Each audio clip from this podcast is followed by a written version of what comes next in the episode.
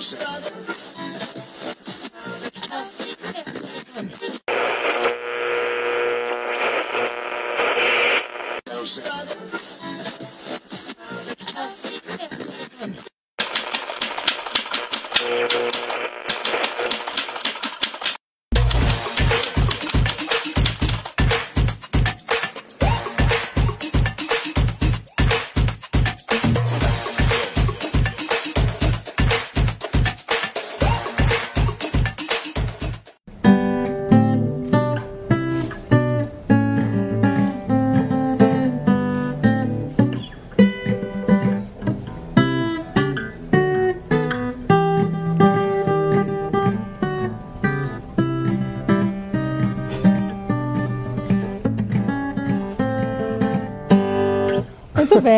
ministro Fernando Haddad. Não podia deixar de começar com o Fernando Haddad tocando Blackbird ao violão aqui. Foi tão simpático isso. Maíra Goulart, querida, seja muito bem-vinda aqui ao nosso Giro das Onze. Começando mais um Giro das Onze aqui ao vivo pela TV 247, pela TVT de São Paulo, em TV aberta, estamos nós. Também pela Rádio Brasil Atual FM 98,9 e pela TV Quirimurê na Grande Salvador, Bahia. Hoje nós temos é, muitas notícias importantes para trazer para vocês aqui. Sejam todos muito bem-vindos. Nós temos essa pesquisa Quest, que é, é, surpreendente até um certo ponto. A gente já sabia que o Haddad estava muito bem cotado no mercado financeiro, mas a pesquisa, inclusive, é pioneira, né? O Felipe Nunes tinha me avisado que ia sair uma pesquisa nova com agentes do mercado e que ela ia trazer um novo panorama do país. É, temos a repercussão ainda do, do depoimento, do não depoimento do Mauro Cid. Vou conversar com, é, sobre isso com a Maíra Goulart. O fim das escolas cívico-militares, enfim, um sem número de informações.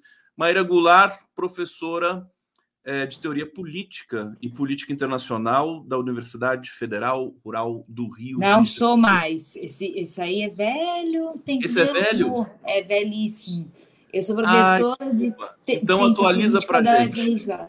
Sou professora de ciência política da UFRJ.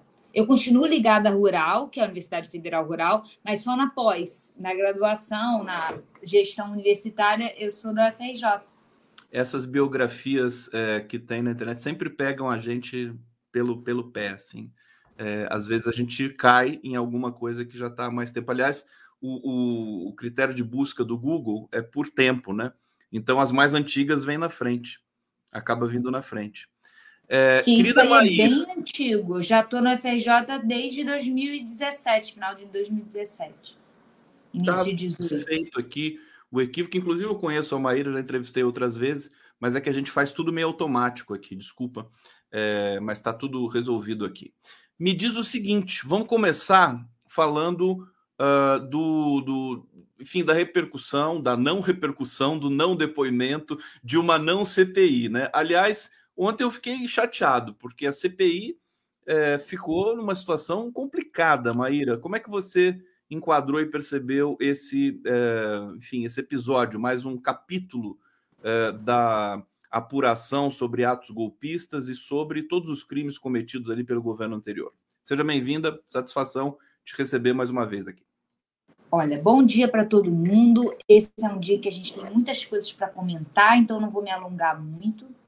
É, sobre a CPI, acho que o Mauro Cid foi convocado muito cedo, o depoimento dele é, já poderia estar embasado em mais provas. Não que eu não acho que seja prova suficiente é, os registros encontrados no celular dele e a participação de militares da ativa. Eu gosto muito de falar isso. Militares da ativa nos atos golpistas, na elaboração da minuta do golpe, ou seja, eles participaram do momento, da preparação é, e das conjecturas a favor disso, né? E acho muito significativo que ele tenha ido fardado, ou seja, aprovaram ele ir fardado, ele continua com o respaldo das instituições militares. Não acho tão absurdo ele ter ficado calado, era um direito dele. Ele exerceu esse direito. Quando convocaram, sabia, sabiam que isso poderia ter acontecido e aconteceu. Não acho isso um grande descalabro. Acho um descalabro, sim, pessoas que continuam dizendo: ah, mas é, não contou com o aval de todos os generais, porque são alguns generais. Se tivessem todos os generais, tinham ido as tropas para as ruas. Isso é muito pouco. É, eu acho que a participação dos generais da ativa já é suficiente para acender um alerta roxo, mais do que amarelo, mais do que vermelho, sobre a, que nós, a, a, sociedade civil, tem que estar preocupada que aqueles que estão é, nas instituições criadas para defender o Estado de Direito, eles estão pouco comprometidos com essas mesmas instituições. Maíra Goulart, e sobre a CPI de maneira geral, é, a CPMI dos atos golpistas, é, qual é que é a tua, tua visão? Quer dizer, você falou que o, o CID foi convocado cedo demais.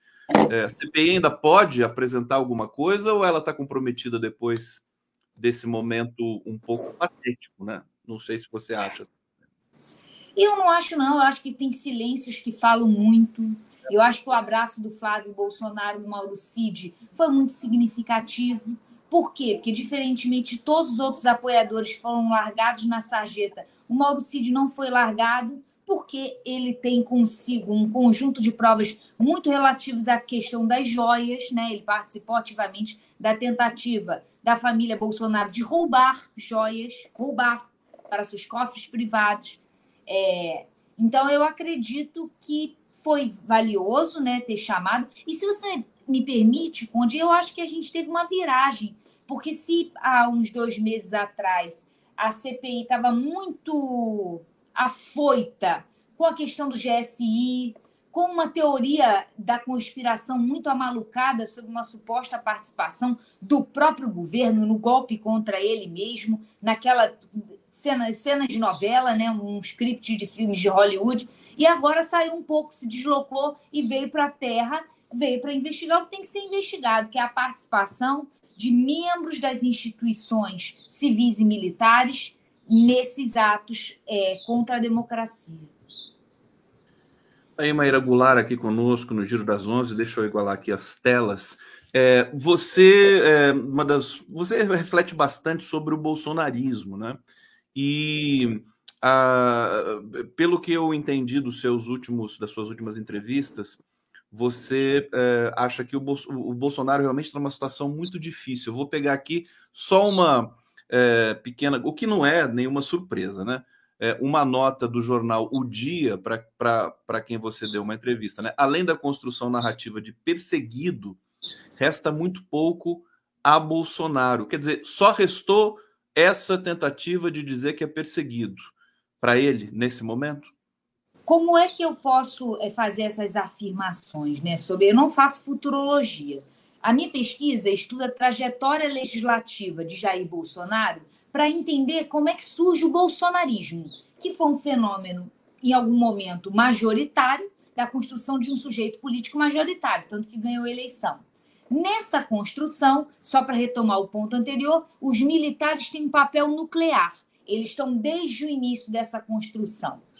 Mas o que, que essa pesquisa me permite dizer sobre o futuro de Bolsonaro? Bolsonaro não é um articulador de elites partidárias, não é um articulador de elites parlamentares. Então, ele não é capaz de fazer esse trabalho de bastidores. Ele se dirige com relativa maestria ao público, a um público que se entende como de classe média ou de elite. Ele tem capacidade de dialogar com esse público Via o atravessamento dos evangélicos, ele consegue se dirigir a algumas camadas das classes populares, mas às elites políticas ele não se dirige. Ele tem pouca capacidade de articulação. E é isso que se vê a partir do momento em que percebe-se que ele ia perder a eleição, começa um atrás do outro seus antigos aliados a romperem com ele, a se afastarem dele. E é isso que a gente viu naquele WhatsApp muito louco do pessoal do PL uma briga entre quem já roeu a corda e quem vai roer em breve a corda. E só não roeu aqueles que dependem do, do bolsonarismo, do radicalismo, para garantir suas bases eleitorais. Todos aqueles que têm qualquer outra fonte de votos política local, é, articulações no território já estão se deslocando de Bolsonaro, saindo fora. É por isso que eu falei que só sobra para ele essa narrativa. Porque não sobra outra coisa, não sobra articular com elite, não sobra ser um líder da oposição no Congresso. Sobra ele apenas a cantilena dos abandonados, dos traídos. E isso, isso pode prosperar, ou Maíra, ou também está fadado a uma espécie de, é, é, enfim, esquecimento geral, quer dizer, Bolsonaro virando um quadro na parede? Olha, é muito difícil. Tem futurologia. É exato, de futurologia. Tem futurologia. Porque fatos, por exemplo, a facada, era imprevisível aquela facada e ela coube muito bem nessa narrativa solitária do perseguido. Observa como a coisa precisa ser solitária. É ele e a família dele, porque outras elites políticas e partidárias não o acompanharão nessa narrativa. Então, é preciso surgir fatos novos. Com os fatos que temos e com o governo Lula é, conseguindo bem, né? fazer. Né? Indo bem, conseguindo fazer é, um tipo de governança includente, ou seja, que inclui vertentes ideológicas diferentes dentro dessa governança, sobra apenas a Jair Bolsonaro radicalismo, cantilenas solitárias de traição, porque esse tudo que envolvia gestão, governo, política pública, não sobra nada para ele. Deixa eu uh, pedir para vocês aqui darem um like na nossa transmissão, por favor, todos vocês. Também dizer que o nosso super chat, o nosso bate-papo está à disposição de todos vocês.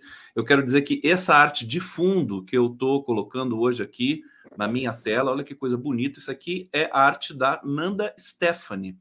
É, eu estou todo feliz aqui, viu, Maíra? Porque inclusive a Nanda me deu presente, me mandou uma caneca Gente, da arte dela. Eu nem tirei o, eu nem tirei é o selinho ainda. É tudo de bom, né? É sensacional. E eu, aqui está o, o, o, Instagram da Nanda Stephanie, grande artista. Eu vou trocar essa arte durante o nosso giro das 11 aqui. E eu mando um beijo para Nanda. Obrigado pelo presente, obrigado pelo carinho.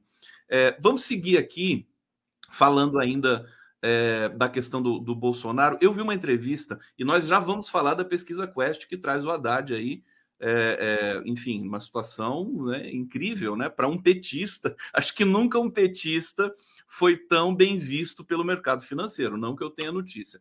É, mas a gente já vai falar disso. O, eu vi uma entrevista do Valdemar da Costa Neto ontem na Globo News, acho que você viu também. Eu fiquei assim intrigado, surpreso é, é, é devastadora num certo sentido. Ele, dentre outras coisas, ele diz que conhece o Bolsonaro há 30 anos, que começou lá no Congresso com ele, no, no, no, na Câmara, e que o Bolsonaro sempre foi muito estranho, diferente, que sempre ficava sozinho. Ele, ele desenhou um Bolsonaro problemático, ao mesmo tempo em que ele elogiou muito Lula. Explica pra gente qual é a do Valdemar da Costa Neto, que é o presidente do PL, querida se insere exatamente nesse debate que a gente estava fazendo antes. Bolsonaro não é uma figura política, política partidária. Valdemar é. Valdemar é um caudilho, Valdemar é um dono de partido, Valdemar é um homem do Congresso, é um homem das elites partidárias. É óbvio que ele acha o Bolsonaro um estranho. Bolsonaro não faz política. Ele age para a plateia. Ele é um, um team leader mas ele não é uma pessoa que faz política dentro do parlamento. Daí essa posição do Valdemar de. Aí eu acho que ele foi sincero de considerar o Bolsonaro aquilo que ele sempre defendeu ser, um outsider. Ele é de fato um outsider. Ele não faz política como a gente entende. Ele faz política eleitoral, caçar voto, é, conversar com, é, fazer bravatas na internet para obter voto mas ele não faz política partidária, que é o que aprova a lei, que é o que faz política pública, é o que faz a agenda andar. E é, há um certo esgotamento desse modelo de Bolsonaro, exatamente porque aquilo que ele era responsável por fazer, que é catar voto na sociedade, ele não foi capaz. Então, os políticos que já não vinham nada além disso nele estão virando as costas. O Valdemar é um deles. E, e, a relação dele com o PL o, a parte liberal do Bolsonaro é a mais frágil e mais recente. Bolsonaro, essa coisa assim, ah, é óbvio que o Partido Liberal vai votar a favor da reforma tributária. O Partido Liberal pode ser óbvio, mas o Bolsonaro não, não, ele, ele aderiu tardiamente a esse discurso. Ele foi, durante décadas, um defensor de servidor público, civil e militar, de reajuste de servidor. Ele criticou o Collor, ele criticou o Fernando Henrique, ele criticou o próprio Lula quando fez a reforma da Previdência em defesa dos servidores, do gasto do Estado. Então, essa questão de liberalismo e esse, essa suposta contradição entre a negativa do Bolsonaro em apoiar a reforma tributária e o fato dele estar no Partido Liberal, isso não procede, é um partido de aluguel, ele poderia estar nesse como qualquer outro. Aliás, o PL agora vai ter, um, ter uma batata quente nas mãos. É, o, a impressão que dá é que pode ter um racha ali dentro do, do, do PL, mas o Valdemar ele, ele, deixou claro que acha que o Bolsonaro ele deve lealdade ao Bolsonaro, que o Bolsonaro trouxe votos e, de fato, né, o PL aumentou a bancada em 42 deputados. Mas as coisas estão mudando rapidamente no Brasil. Não sei se você concorda com isso. Acho que é um bom gancho para a gente falar da pesquisa Quest. Calma, porque eu preciso diga, falar diga, uma diga. coisa. O Bolsonaro é, foi muito elogiado pelo Valdemar, mas a, o que ele falou de concreto foi o seguinte: olha, quem sair do PL não leva mandato. Então a gente pode ser bolsonarista à vontade. Mas se quiser seguir Bolsonaro na trajetória malucada dele, vai ficar sem mandato. Segunda coisa que ele falou: a, o que o PL está visionando para os próximos anos é eleger prefeito. Como o Bolsonaro vai ajudar muito pouco nesse sentido, ele pode ter elogiado à vontade, mas o PL já está noutra. Quer ele, eleger prefeito, fazer máquina, está deixando bem claro que essa coisa de bolsonarismo é página virada. E você acha que, que na, na, na eleição municipal o Bolsonaro não vai ser uma peça importante? Eu acho que ele vai ser risível. Primeiro porque risível, risível. Participação risível. dele risível. Por quê? Política local é um tema muito caro para mim. Política local é muito pouco nacionalizada. Eleição para prefeito, a pessoa vai, vai, É uma disputa entre lideranças locais que todo mundo conhece, que tem um debate próprio, que fala daquele município, daquela cidade, daquela história. Bolsonaro ele tem um discurso muito ideológico, né? Ele fala de grandes temas, de questões ah, de liberação das drogas, ele fala de aborto. E política local não é isso. É assim: olha, vai tirar o camelô da rua ou não vai tirar o camelô da rua? Vai construir escola aqui ou ali? É basicamente é uma questão de urbanidade e ele não tem nada a dizer sobre esse assunto. Tá aí, Maíra Goulart, aqui no Giro das Onze. Vamos falar do, do da, da, pesquisa Quest. Deixa eu trazer aqui. Eu tô com o slideshow aqui com as, as lâminas da pesquisa. Deixa eu avançar aqui. Realmente foi, olha só que impressionante isso aqui. A avaliação do governo Lula entre o, o, o Felipe Nunes pesquisou acho que mil é, agentes do mercado financeiro, empresários, é, investidores, né? E é, era 90% a rejeição do governo Lula no, em janeiro, né? E ela caiu agora para 44, ao passo que o regular foi para 36 e a aprovação saiu de zero, Maíra. Olha que loucura! Saiu de zero, foi para 2 e agora está em 20% é, por cento do mercado. O que dizer dessa primeira lâmina aqui da pesquisa Quest? Primeiro, esse patamar inicial, né? 90 de avaliação negativa em janeiro mostra que ainda faz sentido chamar o PT de Partido dos Trabalhadores. Ou seja, não é o partido do mercado financeiro. Isso me deixa um, um pouco feliz. Se a gente partisse de uma aprovação altíssima, acharia um pouco estranho, porque é, a gente não pode ser ingênuo. Mercado financeiro e economia real disputam recursos escassos. Existem os recursos, se eles estiverem investidos no mercado financeiro, eles não estão gerando emprego, não estão remunerando o trabalhador. A despeito disso, acho positivo que esse mercado financeiro, embora não ache que devamos governar para ele, tenha considerado que é, as políticas monetárias e fiscais que estão sendo propostas pelo ministro Haddad são positivas, porque esse é o objetivo dessas políticas, é fazer um aceno ao mercado para que ele deixe o governo governar, para que deixe o governo fazer política pública, que é isso que precisa ser feito. Como é que você é, observou a aprovação da reforma tributária, articulação do governo, a aprovação esmagadora, né, pela condução ali do Lira, presidente da Câmara, e o Haddad foi muito elogiado por isso também. Como é que você viu isso aí? Bem, eu acho que o Lira está surfando numa maré que não é 100% dele, né? Essa, esse é um tema, reforma tributária, que desde a promulgação da Constituição, ele permeia o nosso imaginário, a compreensão de que o nosso sistema tributário é complexo e, sobretudo, ele é uma pirâmide invertida, tributa mais quem tem menos, tributa menos quem tem mais. E isso é um problema para a nossa sociedade. Daí haver um certo consenso sobre a importância de mudar esse sistema tributário e simplificá-lo pela agregação de tributos. A dimensão redistributiva ainda não foi bem é, azeitada. Fala-se em cashback, fala-se em desoneração de produtos é, da cesta básica, é, mas isso ainda está na questão dos destaques que vão ser discutidos agora na segunda fase da aprovação. Aquilo que foi aprovado, ele é uma, é uma questão mais formal, né, de simplificação da carga tributária. Então, acho que já encontrava um certo consenso espontâneo nas elites.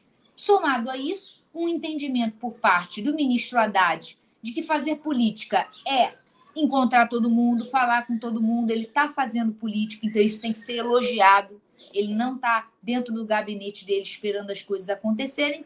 E a compreensão também dos operadores do governo de que fazer política é ceder recurso, ceder cargo, ceder espaço.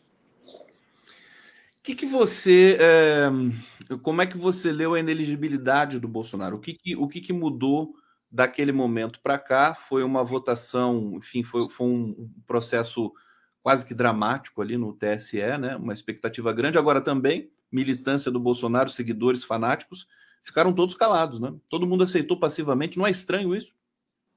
Bolsonaro está sendo abandonado por todos. Há uma desidratação do bolsonarismo numa velocidade que eu nunca acompanhei de nenhum político. Aquele, aquele castelo de cartas que ele montou para é, compor esse sujeito político, que envolvia militares, familiares de militares, pessoas com nostalgia da ditadura militar, conservadores, liberais, evangélicos, juntou isso, juntou todo mundo a partir do antipetismo. Esse castelo de cartas se mostrou muito frágil. Ninguém está defendendo Bolsonaro. E essa reação das instituições tardias em puni-lo, em inviabilizá-lo é, como uma liderança política está dando certo. É tardia, deveria ter sido feita antes. A gente precisa começar a ser mais ágil nesse, é, nesse processo de interromper dinâmicas antidemocráticas. Eu espero que isso tenha servido de aprendizado. E, a, e a, o tratamento do caso do Eduardo Bolsonaro, naquele absurdo que ele falou contra nós professores, ele para mim vai ser bem emblemático se a gente aprendeu ou não é, a punir aqueles que usam é, do seu espaço como representantes para fazer bravatas e cometer crimes contra a honra de uma das categorias mais populosas do país. Maíra Goulart, para terminar nossa, nosso papo expresso hoje, até porque você tem um compromisso depois também, mas depois você vai voltar aqui para a gente conversar mais, hein? É, eu quero saber o seguinte: quem vai ocupar esse espaço? Muita gente dizendo ah, a política não gosta de vácuo, essa coisa. Então, Bolsonaro deixa um vácuo? Ele tinha vácuo para deixar, inclusive? Ele certamente deixa um vácuo. A gente percebe isso. Não há uma narrativa conseguindo ocupar esse espaço da extrema-direita. O Tarcísio não vai ocupar esse espaço de líder da extrema-direita. Ele é um outro perfil de político que quer fazer uma carreira política. Ele quer ser governador, se eleger, eventualmente assumir outros cargos. Ele quer ir construindo uma carreira política por dentro do partido, dos partidos, por dentro do Estado. Esse lugar do, de Bolsonaro de agitador, de é, ícone, que é um espaço, por exemplo, que sabe quem ocupa mais fora da política? O Silas Malafaia. Ele é uma liderança é, de opinião pública do campo conservador. A questão é que Bolsonaro não é o campo conservador, ele é um campo reacionário, ele é cáustico às instituições. E a gente está sem ninguém para ocupar esse espaço. Maíra Goulart, professora de ciência política da Universidade Federal do Rio de Janeiro. Tá certinho? Perfeito. Tá certinho. e tem o laboratório, que é o LAPCOM, que é o seu xodó, que não deu nem tempo da gente falar hoje aqui. Tinha que estar tá aquele negócio para as pessoas curtirem aqui. Para as pessoas curtirem. Eu vou colocar o, eu vou colocar depois que você sair, eu coloco aqui. Pode confirmar depois. Curtam o Lapcom, gente, é o máximo. Obrigado, viu, querida? Olha, eu te agradeço por esse papo agradabilíssimo. É sempre um prazer conversar com você. Sempre muito bom. Giro das 11 aqui em transição.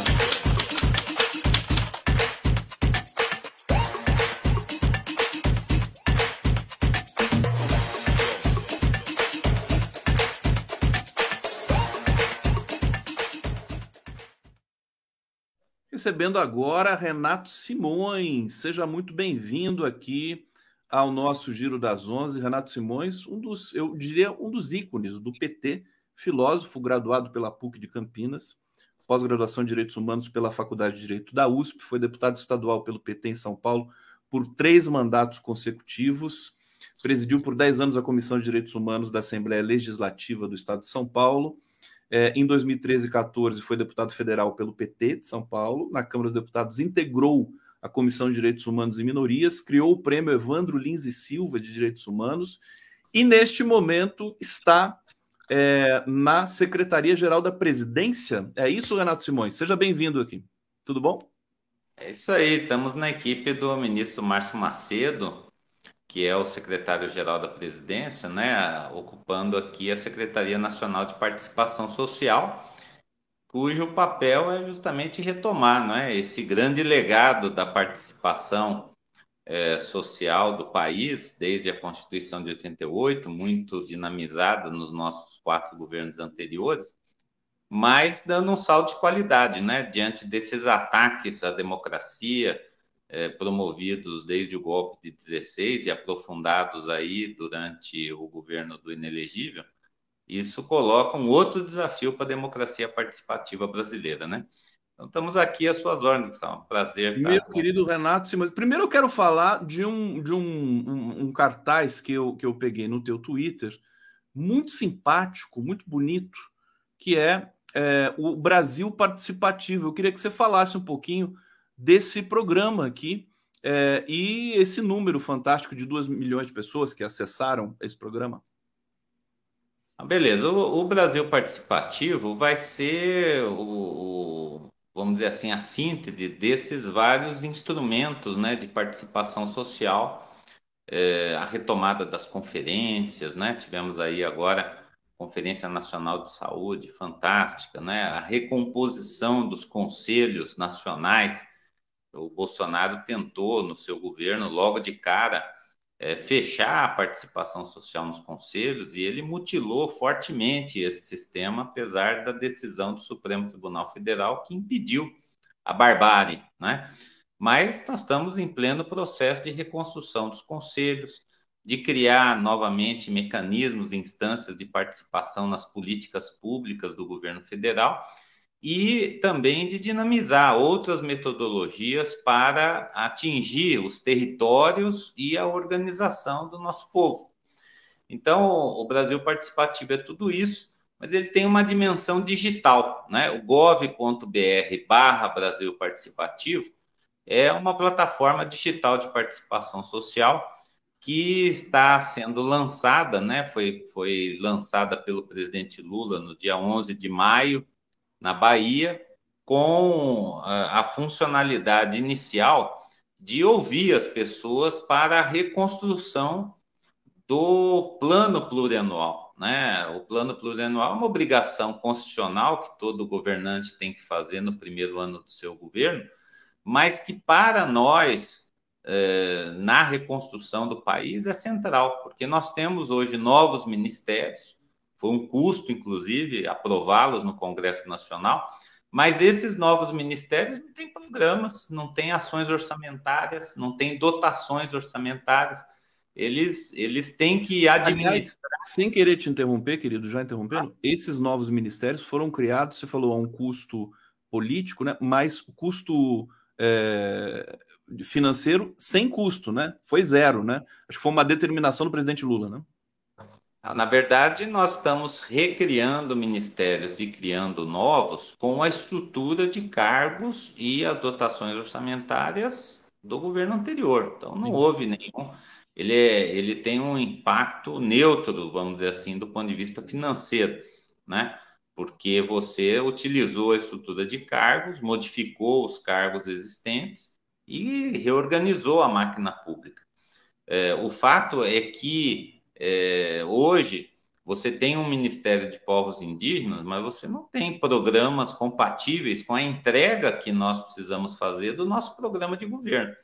Então, o PPA é isso, ele é, é pautado pelo programa de governo do presidente Lula, ele, portanto, é, reorganiza todas as ações, é incompatível. Né? Por exemplo, aqui na Secretaria-Geral da Presidência, nós temos um programa de participação social. É, né? Porque os programas que nós temos hoje são os que o, o PPA do governo anterior estabeleceu. Eu sou secretário de uma secretaria de participação cujos programas têm a ver com modernização do Estado, com terceirização, com privatização, com parcerias privadas. É outra concepção. Então, completar a tarefa de reconstruir o governo, criando capilaridade né, da política pública para as mulheres chegar na ponta, da política pública para o povo negro chegar na ponta, da política pública da educação, da moradia chegar na ponta de uma forma renovada. Essa é a função do PPA. E o PPA ele está sendo construído com intensa participação social. Né? Nós tivemos aí, estamos partindo hoje para as quatro últimas plenárias estaduais é, à noite hoje no Espírito Santo, amanhã cedo é, no Rio, à noite em Minas e na sexta de manhã em São Paulo, fechando o Sudeste, com um grupo de ministros liderados pelo Márcio Macedo e pela Simone Tebet, que vai ouvir a população presencialmente e as propostas são colocadas na plataforma digital do Brasil Participativo. Quando a gente fala né, de 2 milhões de acessos, né, hoje nós já temos um milhão de pessoas logadas, né, participando, com mais de um milhão e, duzentos mil votos, isso significa que nós estamos também trazendo essa cultura digital para participação, mostrar que a gente pode ocupar as redes para fazer o debate político de, do bem, né? Não é fake news, não é cultura de ódio. Claro, inclusive está mudando isso, né? Rapidamente, inclusive a Maíra Goulart disse aqui, ela nunca viu é, um, uma força política como o Bolsonaro esvaziar tão rapidamente. E eu também tenho essa percepção. Você também tem essa percepção? Vou falar um rapidamente aqui, fazer um parêntese político aqui. É, Olha, de ver... ouvi, ouvi a parte final, né? Eu concordo em termos, porque realmente é, inviabilizar uma alternativa eleitoral consistente como o Bolsonaro para a extrema-direita foi um ganho fundamental da democracia brasileira, do Poder Judiciário, que retoma, né, depois de um papel muito ruim é, durante o golpe de 16, né, durante o, todo o processo Lava Jato, de interdição judicial da candidatura do Lula em 18, o, o Poder Judiciário, de uma certa forma, está se redimindo de vamos dizer assim, de, de uma omissão, no mínimo, é, em deter não é, a crise institucional que a democracia brasileira viveu, é, com decisões muito corajosas, como a que adotou em relação à campanha eleitoral de 22, como a que fez durante o, a tentativa de golpe no 8 de janeiro, né? É, o desfecho, portanto, é, da Lava Jato, né? Tudo isso, com certeza, é uma. É, o Poder Judiciário vai se redimindo de um papel negativo que teve na história recente do Brasil. Mas é, uma coisa é essa dimensão institucional, derrotar eleitoralmente o Bolsonaro é fundamental. Mas derrotar as ideias que o Bolsonaro representa ainda é uma tarefa fundamental, né? Porque as ideias que o Bolsonaro tornou naturais admissíveis na sociedade brasileira, elas são danosas. É uma fusão, um misto do neoliberalismo com o neofascismo que contagiou massas. Hoje nós temos um núcleo duro de extrema-direita na sociedade brasileira, com expressão de massas, com, vamos dizer assim, representação institucional e com força de mobilização social ainda. Depauperada, evidentemente, porque a reação a, a 8 de janeiro foi muito importante, das instituições democráticas como um todo, mas nós ainda temos essa tarefa de banir a naturalidade né, do neoliberalismo, da ideologia é, capitalista, do machismo, da misoginia, do racismo, é, da LGBT e a mais fobia, de todas as formas de maldade que o Bolsonaro incutiu como coisas naturais. Ele é autêntico, ele é, ele é racista porque ele é autêntico, ele tem o direito de expressar o seu racismo. Então, hoje, hoje nós temos esse desafio né, de derrotar não só eleitoralmente a extrema-direita, mas de derrotar as ideias que ela incutiu através de redes sociais e de outros mecanismos numa larga parcela da sociedade brasileira. E me parece que isso está acontecendo de maneira acelerada até, Renato Simões. É, lembrar aqui, eu, eu, vi a entrevista do Valdemar da Costa Neto, estava falando isso com a convidada aqui, a Maria, Maíra Goulart, e sendo antigamente, não sei se você pode confirmar isso, mas não tinha assim a, a pessoa orgulhosa em ser de direita e dizer assim, eu sou de direita. Hoje tem, né? Curioso isso, né? porque é. era, era ruim ser de direita num país como o Brasil, né? Era uma coisa que, que os candidatos evitavam é, nas eleições. Estou enganado ou não?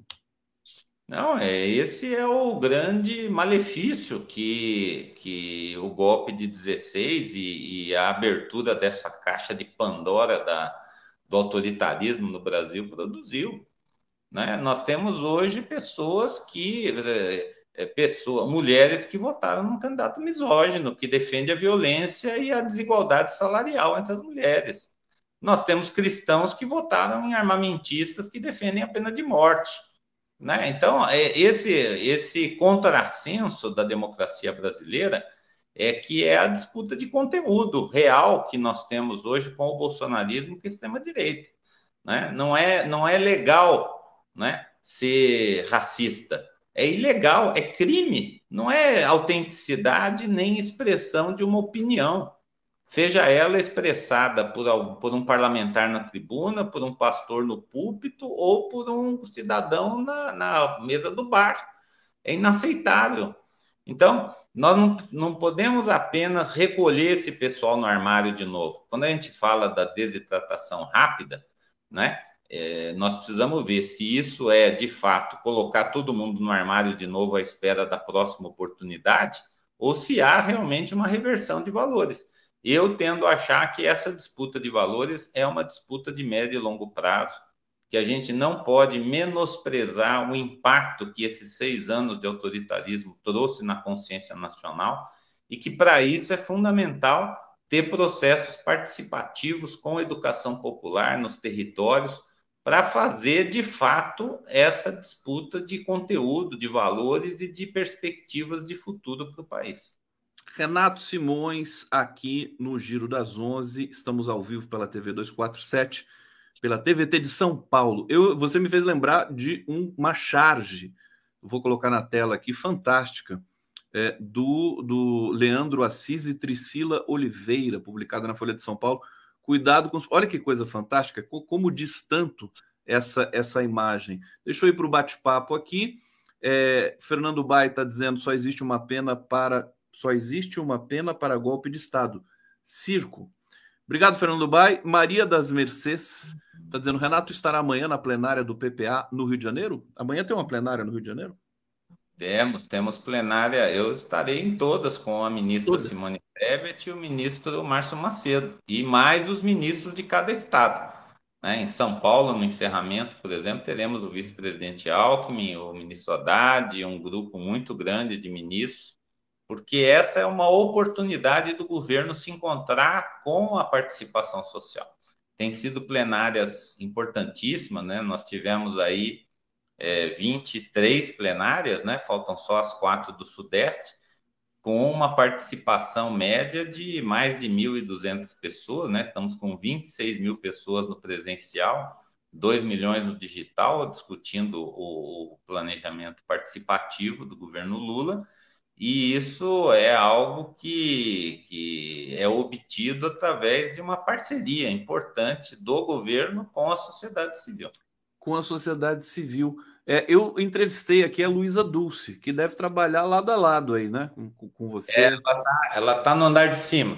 Está no andar de cima. É, e ela me falou um pouco também desse, desse de programa, do projeto plurianual, né?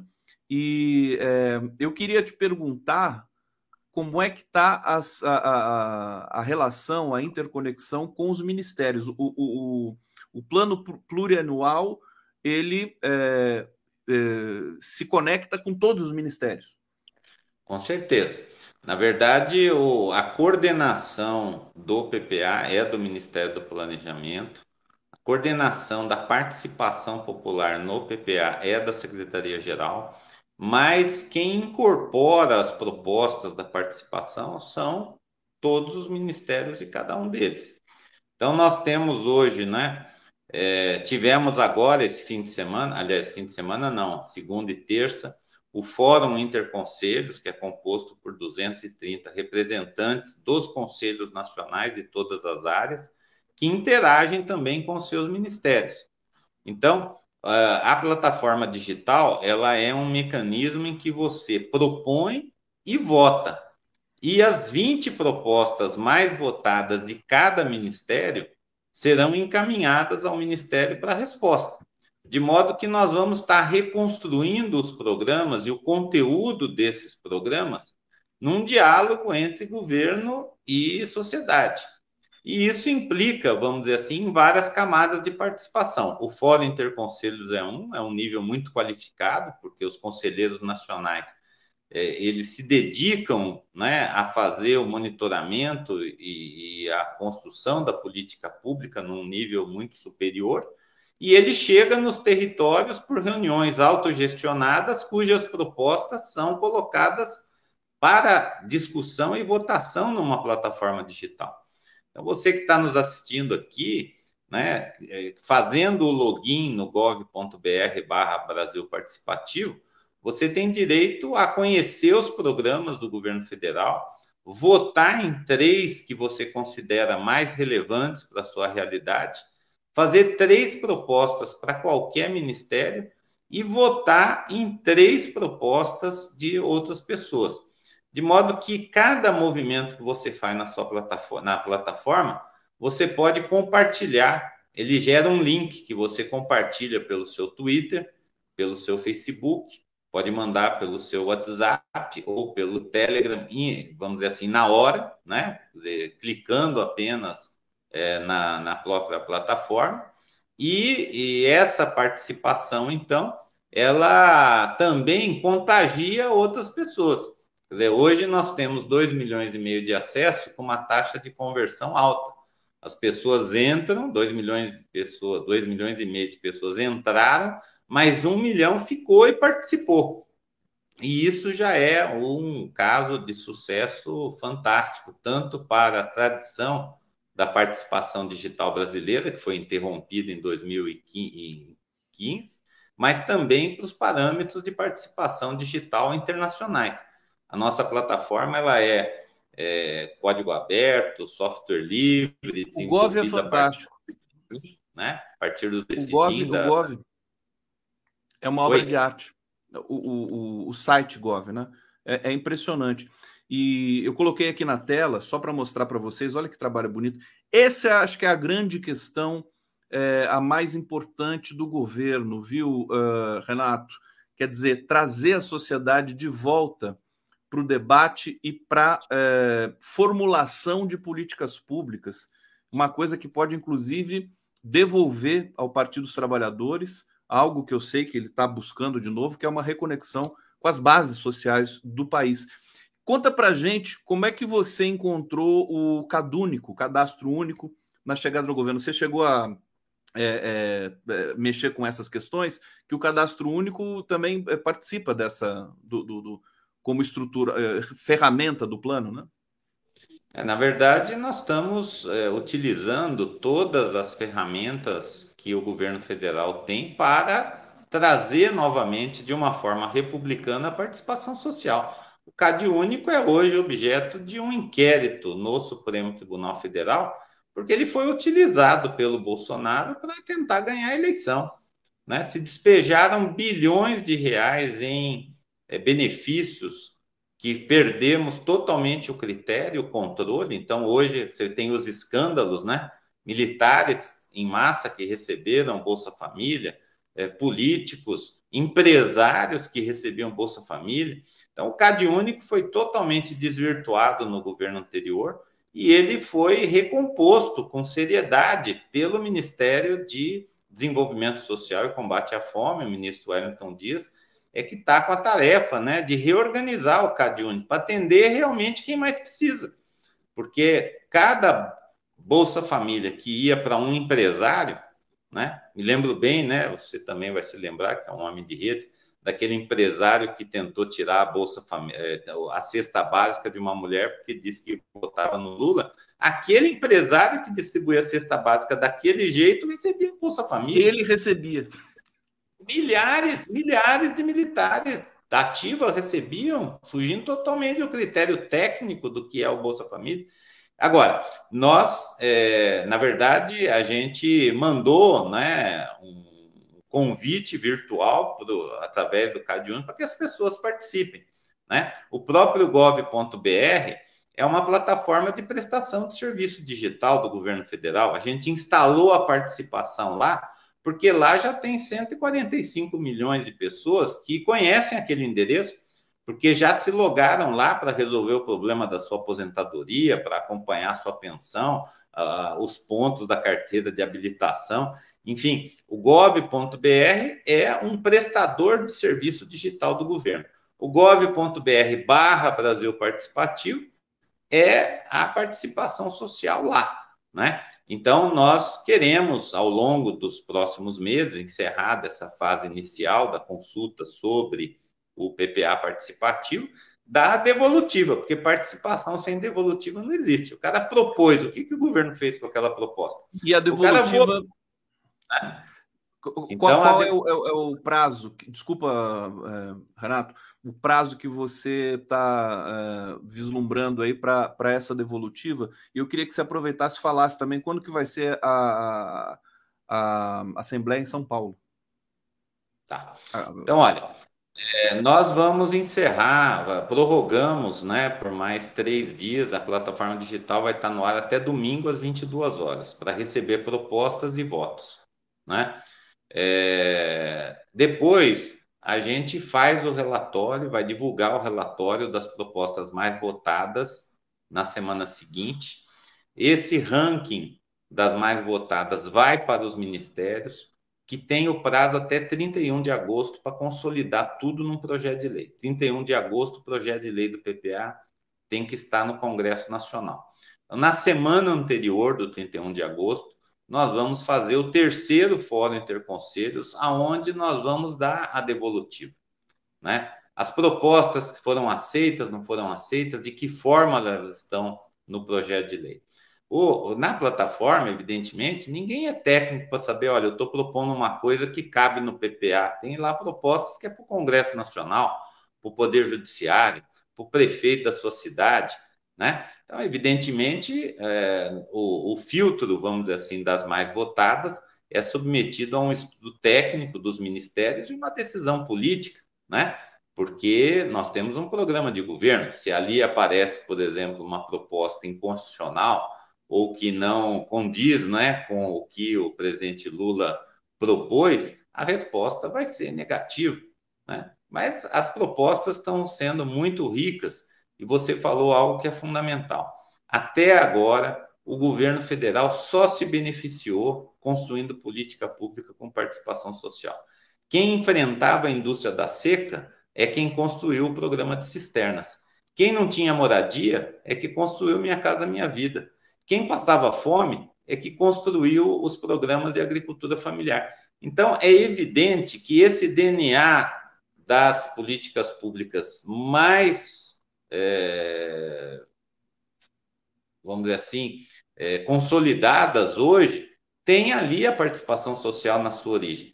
Então, muitas propostas que estão hoje na plataforma digital ou nos conselhos vão se transformar em políticas públicas que vão fazer o futuro do país melhorar. Por isso que o tema é justamente isso: que país você quer nos próximos quatro anos? Porque nós queremos entregar cada compromisso que o presidente Lula assumiu no seu programa de governo. O governo do presidente Lula tem que entregar em quatro anos um Brasil totalmente diferente. Essa me Sobre parece. queria convidar vocês. Hoje, às 18 horas, nós estamos em Vitória, né? Depois, amanhã cedo, estaremos no Rio de Janeiro, à noite em Minas Gerais e na sexta última plenária em São Paulo. Em São Paulo, que você perguntou, acontece às 10 da manhã no Memorial da América Latina, naquele belíssimo auditório Simão Bolívar, com capacidade para duas mil pessoas. Nós estaremos lá com um time de ministros muito forte, liderados pelo vice-presidente Geraldo Alckmin, né?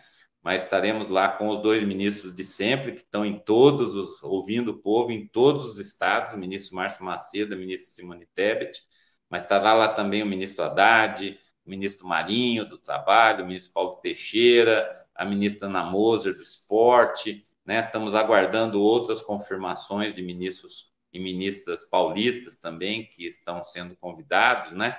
É, o ministro Silvio Almeida tem ido a todos, mas está para ganhar a bebê agora nos próximos dias. Já, já mando um abraço para ele. De... É o primeiro dele, né? Exatamente. Então, nós tivemos um envolvimento muito forte dos ministérios né, nessa construção do PPA participativo. Né? Então, no Rio de Janeiro, as ministras cariocas estão é, se organizando, né? ministra Nízia, ministra Nelly Franco, ministra Esther Dueck. Então, o ministro Alexandre Silveira acompanha em Minas Gerais. Então, em cada estado, nós estaremos, estamos sempre, né, é, sob coordenação da Secretaria-Geral da Presidência, com os ministros e ministras do estado, né, e eventualmente até alguns que, que aproveitam a ida para os estados para dialogar especificamente sobre matérias do seu ministério com aquele estado. Tem que convidar o Tarcísio também. O Tarcísio agora praticamente já está apoiando o governo. Estou brincando, Renato. Não, é complicado. Na verdade, o presidente Lula acabou com o cercadinho, né? Ele dialoga com os governadores de claro. todos os países. Nós tivemos, nesses 23 estados, nós tivemos a participação de 18 governadores diretamente e de representantes dos demais que não foram. Então, porque para nós, mesmo que o governador seja do PL, ou do PSDB, ou do PCdoB, todos os governadores são convidados. Né? E tem sido muito rico, porque em alguns estados é a primeira vez que o governador olhou para a cara do povo no seu estado. Foi ótimo. E muitos acordos foram feitos depois. Né? Me lembro, assim, de cobranças que representantes, porque como é um evento de participação social, quem fala primeiro é o povo, os 10 representantes dos movimentos sociais daqueles estados. E os, os, os aproveitaram para falar para o governador: governador, o senhor tem que fazer como o governo federal. Fazer, povo. Estamos pedindo uma audiência para o senhor, entendeu? Então, é, assim, da nossa parte, né, é, o governo federal tem prestigiado os prefeitos das capitais e os governadores de estado, convidando todos quando eles não vão, os ministros se dispõem, inclusive, a receber as reivindicações do governo do Estado. Né? Então, é, é uma postura totalmente nova. Né? O nosso povo tem a prioridade para falar, são os movimentos sociais, conselhos, entidades e redes da sociedade civil que falam, mas nós queremos, sim, que a federação seja reconstruída também com participação social, não só o governo federal, mas que isso esteja nas prefeituras, nos estados e nos territórios. A verdadeira soberania popular em prática no Brasil, de novo. Que felicidade. Eu tenho que liberar o, o Renato Simões aqui, porque você vai para uma reunião agora, né? Secretário Nacional de Participação Popular, tá correto? Esse é o. Participação é, social. É. Participação. O nome é tão grande que, que, que é melhor ficar nessa aí. Obrigado, Renato Simões. Precisa voltar aqui depois para falar como é que foi o balanço geral. Vou, vou chamar você. Vou fazer a devolutiva por aqui também. O povo Vamos fazer tá por aqui. Participar tem o direito de saber o que aconteceu com a proposta dele, né? Renato Simões, obrigado. Valeu, um abração aí, tudo de bom.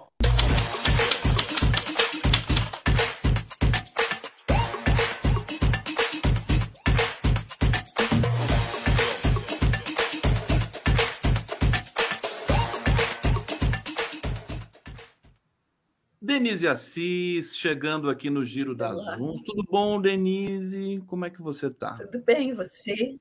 Tudo tá bom? Tudo ótimo.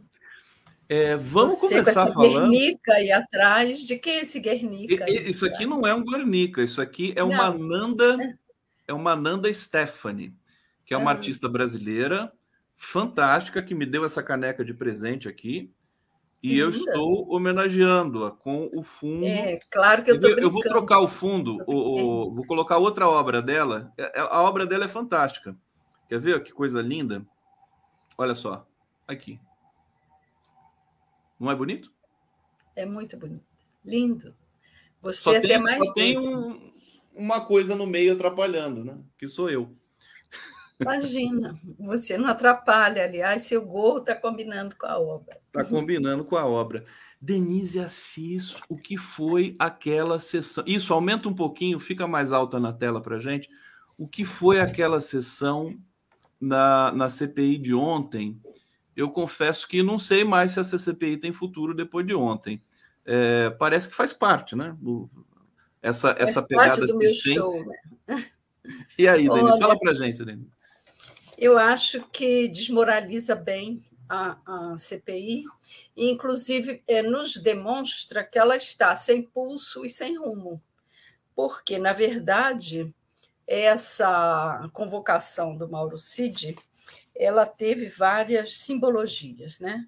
Primeiro, assim, é, o Exército mostrar que está mandando um recado do tipo: ele é nosso, ninguém tasca, ninguém bota a mão, é filhinho de um nosso general respeitado e nós vamos protegê-lo, como não protegemos o, o Jean Lauante. Né? E, é, ao mesmo tempo, uma forma de intimidar a própria CPI, né? mostrar que, que ele fala a hora que quer, faz o que quer. A decisão da Carmen Lúcia dizia que ele não tinha que se pronunciar com relação a falas que o comprometessem, mas que ele era obrigado a responder às questões que não tivessem esse efeito. E, no entanto, ele é, não quis responder nem sequer a idade que ele tem, né? Então, assim, ficou patente que ele estava debochando da, da CPMI. E, assim, aquela claque que foi crescendo, que no final, quando a, a CPMI, vários integrantes disseram que ele estava abandonado, aí foi aquela horda de filhinhos do, do capeta, né? Para dar a mão, para dizer que estavam do lado, quando na verdade não estão, né? Porque o que segura o, a língua do, do Mauro Cid é o papai e as suas orientações é, sobre a ética militar, né, que tem entre os seus cinco princípios é, destacados de dogmas o espírito de corpo, que é o não delatar. Agora, até onde ele vai se prejudicar por conta de Bolsonaro, não se sabe, embora tenha um jogo jogado aí que ele sabe que o, o celular dele fala por ele. Então, ele pode manter o princípio dogmático do, do, do exército de não falar e, ao mesmo tempo, entregar via celular tudo que ele não pode falar, ou não quer falar, ou segue o dogma e não vai falar. Ele não vai falar. E aquelas visitas né, durante a semana, que ele recebeu 73 visitas em 19 dias, conforme matéria do Globo, é, tinham ali 43 militares. Então, você imagina que eles foram lá todo dia dizer: você não pode falar, você não pode falar, você não pode falar. E além dos militares, foi lá o Weingarten, Weingarten que é o homem de comunicação do tri derrotado lá. Então, isto, essa visita do, do Weingarten é que eu acredito que contenha uma ameaça mais literal do tipo abre a boca para você ver o que te acontece. Porque esse é o método né, da máfia, eu, da milícia. Inclusive, Denise, fiz um prognóstico aqui equivocado. Eu achava que o Cid ia falar. Estava errado, né? Aliás, diverso. Eu tinha certeza que não falaria. É, todo mundo sabendo que ele não falaria, não só por causa do habeas corpus lá, do, do, do, que, do que a defesa conseguiu no STF, mas pela, pela corrente de proteção, pelo cinturão de proteção que o Exército promoveu ali no, no entorno dele. É, é, fonte de crise certa. Deixa eu trazer aqui só os comentários do público para devolver para você, para a gente continuar analisando essa questão. É, o escritor Carlos Araújo diz: foi teatro de horrores, puro Beckett. Ah, que legal. Beckett, não sei se o Beckett faria uma coisa daquela. Maria Marta Antunes, lembra a loucura de Guernica e que foi a Guerra da Espanha. Denise Assis tem razão. É, o, ela deve, a Nanda Stephanie deve ter sido influenciada né, realmente pelo Picasso. É, é, é belíssimo o trabalho dela. Ela está aqui assistindo a gente. Petros Pequeno. Bom, beijo olha... para ela e parabéns pela obra. Tá aí, Nanda, querida, tá vendo como você já está querida aqui entre nós? E olha, eu acredito que o Exército mostrou que fez o que fez, sim, e continua se pensando como um poder moderador. Gleusa Oliveira, Abílio deveria ser expulso, é, porque ele foi é, demonstrou transfobia ali, né, com a Erika Hilton, foi uma coisa medonha. Joey, farda bonita do Cid. Bonita a farda do Cid. Ele devia leiloar aquela farda, né, o Denise? Com esse símbolo aí da República, essa pessoa talvez seja adepta do silêncio do Cid, né? Tem, tem uma nota aqui hoje do Múcio, e, e eu vou trazer. Ah, eu ia falar isso. Eu queria fala isso, então. Vou, fala você direto. Não, eu acho. Não, você diz a nota ou a matéria da Folha? Não, a, a, matéria da Folha em que ele defende o uso da farda, né, do, é. do CID. Não só, né? É, eu acho que o, o, ministro Múcio, nesse momento, está prestando um desserviço e está desafinando o coro dos contentes. Ele está, inclusive, na contramão do que o Lula, pelo menos é, publicamente, estava pregando, né? porque quando houve aquela é, tentativa de, de golpe, o Lula pediu uma faxina na área militar e pediu que é, os culpados fossem punidos. E o Exército, naquele momento, sob pressão da sociedade, sob o grito de não anistia na posse, sob a fala do Lula, é, veio a público dizer: nós não protegeremos ninguém, isso é caso de justiça, e quem é, cometeu crime comum vai pagar, porque nós não vamos proteger. Aí era um ponto para que o governo virasse o jogo e realmente reorganizasse o papel das Forças Armadas na sociedade. Perdeu o bonde da história por causa dessa desse papel do ministro José Múcio Monteiro, que não será demitido, que permanecerá no cargo, fazendo esse papel de plástico bolha, mas com exagero, porque ele está sendo mais realista que o rei. Eu não sei se na encolha, nas quatro paredes do gabinete, o Lula diz para ele: não, você está certo, vá em frente. E publicamente diz: ah, vamos punir para satisfazer a sociedade. Não me parece uma característica do Lula. Porém, nunca se sabe porque o Lula também ele é muito cuidadoso com essa relação com os, os militares. É tão cuidadoso que está suportando esse ministro que está fazendo esse papel triste nesse momento para o país, porque este é o momento de virada. Ou nós aproveitamos o desgaste das Forças Armadas que saíram do é, governo do, do capeta muito menor do que entraram, enxovalhadas, entendeu? Partidarizada, politizada, tudo ao contrário do papel que ela deveria exercer. Então, esse era o momento de botar ordem na casa, de colocar esses senhores na sua devida função de defesa do Estado e de dizer: saiam da política. Vocês não entendem disso, não, não foi para isso que vocês foram criados. E o Múcio está agora fez com que o, o exército desse três passos atrás porque quando o exército temeu que o, o Lawande saísse de lá preso, o exército disse: não vá fardado, porque a sociedade está com gana sobre nós e você sair preso, fardado, vai ser uma desonra. Isso foi dito, inclusive, por fontes militares que eu ouvi.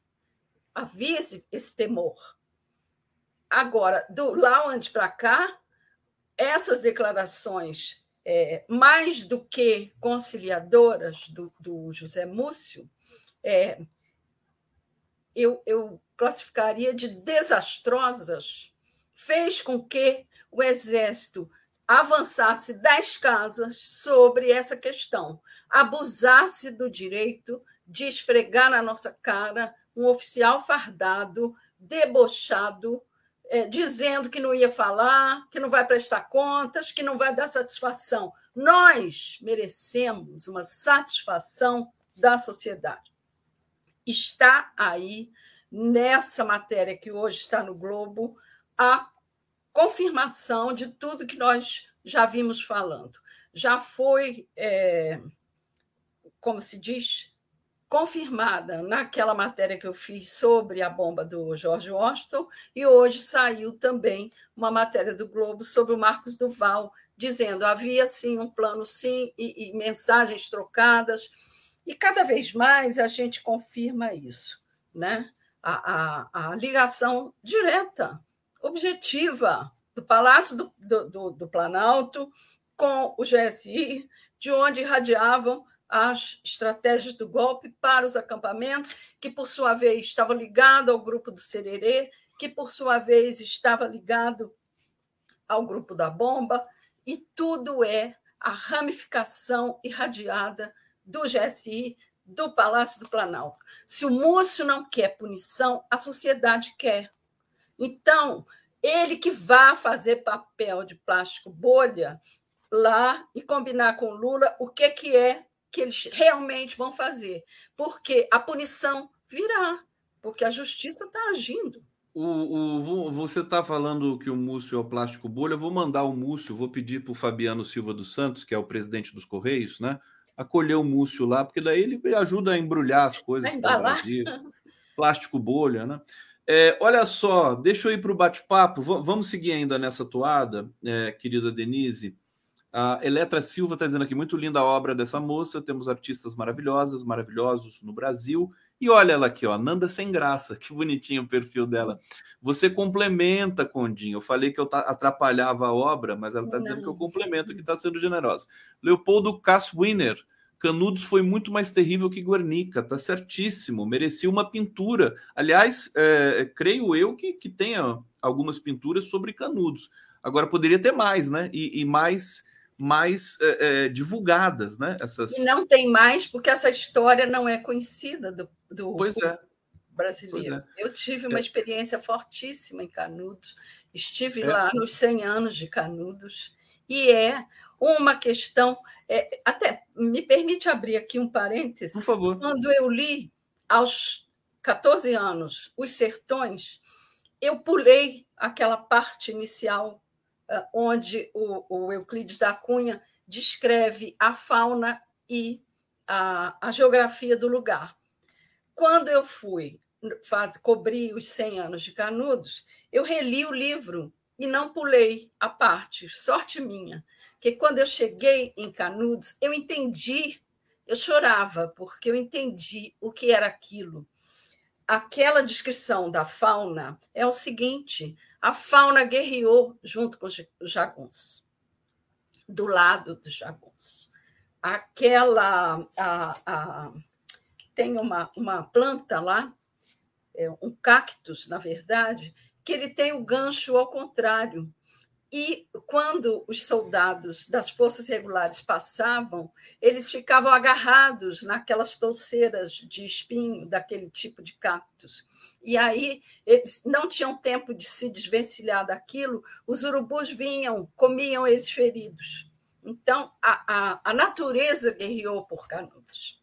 Que coisa linda isso. E a, a, a geografia faz umas gargantas naquele, naquele povoado em que os jagunços, grandes conhecedores da, da região, eles ficavam em cima do barranco e quando as tropas regulares vinham eh, desfilando com suas armas naquela garganta, eles pulavam em cima e matavam a faca. Então, é importantíssimo ler aquela descrição da geografia e da, da flora do lugar. Um monstro, Euclides da Cunha, né? Um, que, um que legado. É, é tudo que bem que ele, ele, ficou um pouco do lado lá das, das, forças, mas depois ele mudou de lado, e o final do livro é uma das cenas mais lindas que eu já vi descrita. Denise Assis me deixou arrepiado aqui, Denise. Denise Assis, fantástico. E depois eu te conto em off uma experiência que eu vivi no lago. Tá. Você vai me contar. Navegando Olha, a, a Leni Meme Brito está dizendo: Mauro Cid estava com medo estampado nos olhos. Eu também vi isso. Muita é, gente dizendo que ele estava ali esfregando na nossa cara, mas eu achei que ele estava muito acuado, com uma cara assim de humilhação. Noemi do Nascimento Silva, Denise, por que o Exército, em sua nota, fez questão de pontuar que Cid exercia função como militar? Peraí, que a Denise já fala. Júlio César Beraldi, Denise, isto é, a insustentável leveza do ser Hoje morreu Milan Kundera, né? É. O autor desse clássico. Era um, um, um, clássico, tinha uma literatura maravilhosa. Esse livro, A Insustentável Leveza do Ser, é, é maravilhoso, porém, ele era um cara é, de direita, né? De direita. Tem tantos. É uma coisa que a Mas gente isso... ainda precisa é, é. trabalhar muito. Denise, é, essa pergunta aqui da Lene Brito, não, é, essa aqui, ó. Essa aqui você já, de uma certa maneira, você já respondeu, né? É, o Exército fez questão de pontuar isso. Mas quer dizer, tem todo aí uma, um teatro armado. Pois né? é, Conde, peraí, deixa eu explicar. O tá. que estava sendo esfregado na nossa cara era a proteção do Exército ao Mauro Cid. Não ele. Ele estava, é, assim, acuado, tenso, tanto que em alguns momentos ele nem conseguia repetir aquela frase toda é, da, do, da decisão da Carmen Lúcia, é, porém, ele tinha a firmeza de que ele não ia falar, e isso era uma, uma um deboche para nós. Né? Essa, não falar é que era o deboche. Ele tinha certeza que ele estava protegido pelo Exército. Denise, vamos falar rapidamente aqui sobre a pesquisa Quest, que coloca o Fernando Haddad nos píncaros da glória é, olha só que expressão nova, né? Píncaros da glória. com o mercado financeiro. Realmente é muito impressionante, porque alguns, algumas lâminas ali do, da Quest mostram que o, o apoio ao governo Lula entre os agentes do mercado saiu de zero para 20. Quer dizer, é. e fantástico isso. Eu vou colocar aqui na tela é algumas um dessas. É um avanço, sem dúvida. Agora, é, eu fiquei particularmente.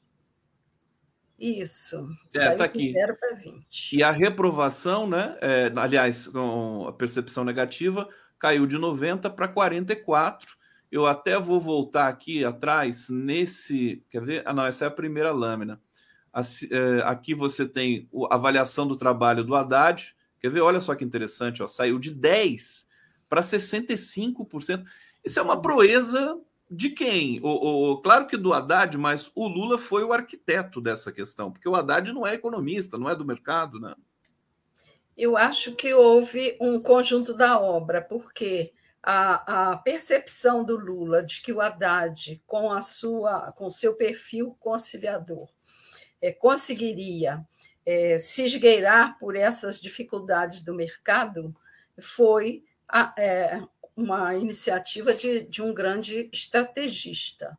Agora, o mérito de ter confirmado essa percepção do Lula é do Haddad, com seu comportamento de correr passinho, de fazer visita, de tomar cafezinho com o Lira, com os empresários, com todos os envolvidos nessa costura desse momento econômico que está alavancando a, a, a, economia.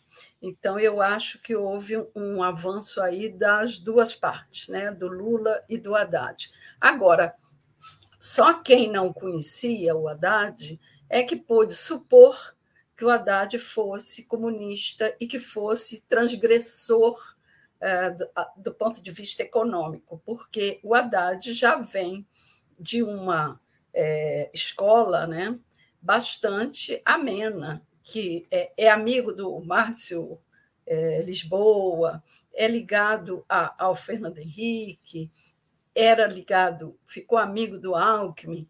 Então, ele já era um meio termo ali dentro do próprio partido. Houve até quem criticasse essa escolha, exatamente temendo que ele abrisse demais a, a, a visão para esse aspecto liberal. Então, eu acho que não houve novidade para nós, né, do campo progressista, mas o mercado passar a ter essa percepção é uma coisa muito boa. É, o pessoal está falando aqui a esquerda é, elogiando o mercado. Não tem nada disso, gente. A gente está trazendo. Não é elogiando o mercado, nós estamos elogiando o Haddad. O Haddad. É, é, porque é expressivo que o mercado passe a. Né, é uma coisa inusitada. Né? É. Eu acho que nunca um, um, um, integrante do PT foi tão bem visto pelo mercado financeiro. O que politicamente é, é, é para mim significa o seguinte: o Haddad é mais favorito que nunca 2026. Você imagina Melhor alguém. Nem falar isso, fala baixo, porque senão fala... começam a puxar. É, é, começa a puxar o tapetinho dele. Puxa o tapete dele. Me... É, retire dos altos, por favor. Aqui, é, é, essa fala não, não valeu.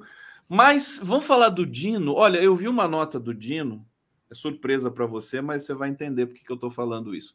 O Alexandre de Moraes se encontrou com Lula não sei se você viu essa notinha, é, se encontrou com o Lula antes do fim do, é, das atividades do STF e elogiou muito o Flávio Dino, mas muito, muito a ponto de, de, de dizer ou de deixar entender, não me lembro, que é, não teria nenhuma resistência no STF para uma indicação do Dino mas o. Dino não pode ir para o STF. O Dino tem que continuar ministro, porque ele está fazendo papel maravilhoso. Eu também pensei Aí, isso. Se tira mas... o Dino, vai botar quem? Já pensou se o Lula tem a infeliz ideia de puxar o Múcio para o Ministério da Justiça? Deus me livre, deixa o Dino. Deixa de, seria maravilhoso um prêmio para o Dino. Não, mas você não acha assim? Vamos sair da, da questão é, menor, né, das nomeações, é, e ir para a questão maior, que é da reputação e do reconhecimento. Quer dizer, ver o Alexandre de Moraes reconhecendo o Dino assim é bonito, né? É interessante. É, é, é muito bom. E vamos lembrar que naquele concurso que aquele horroroso do Moro prestou para juiz, o Flávio Dino também prestou esse concurso e tirou em primeiro lugar. É, é uma pena que deixaram o Moro colar e ele passou também, mas o, o, o Flávio Dino foi em primeiro lugar no concurso para juiz.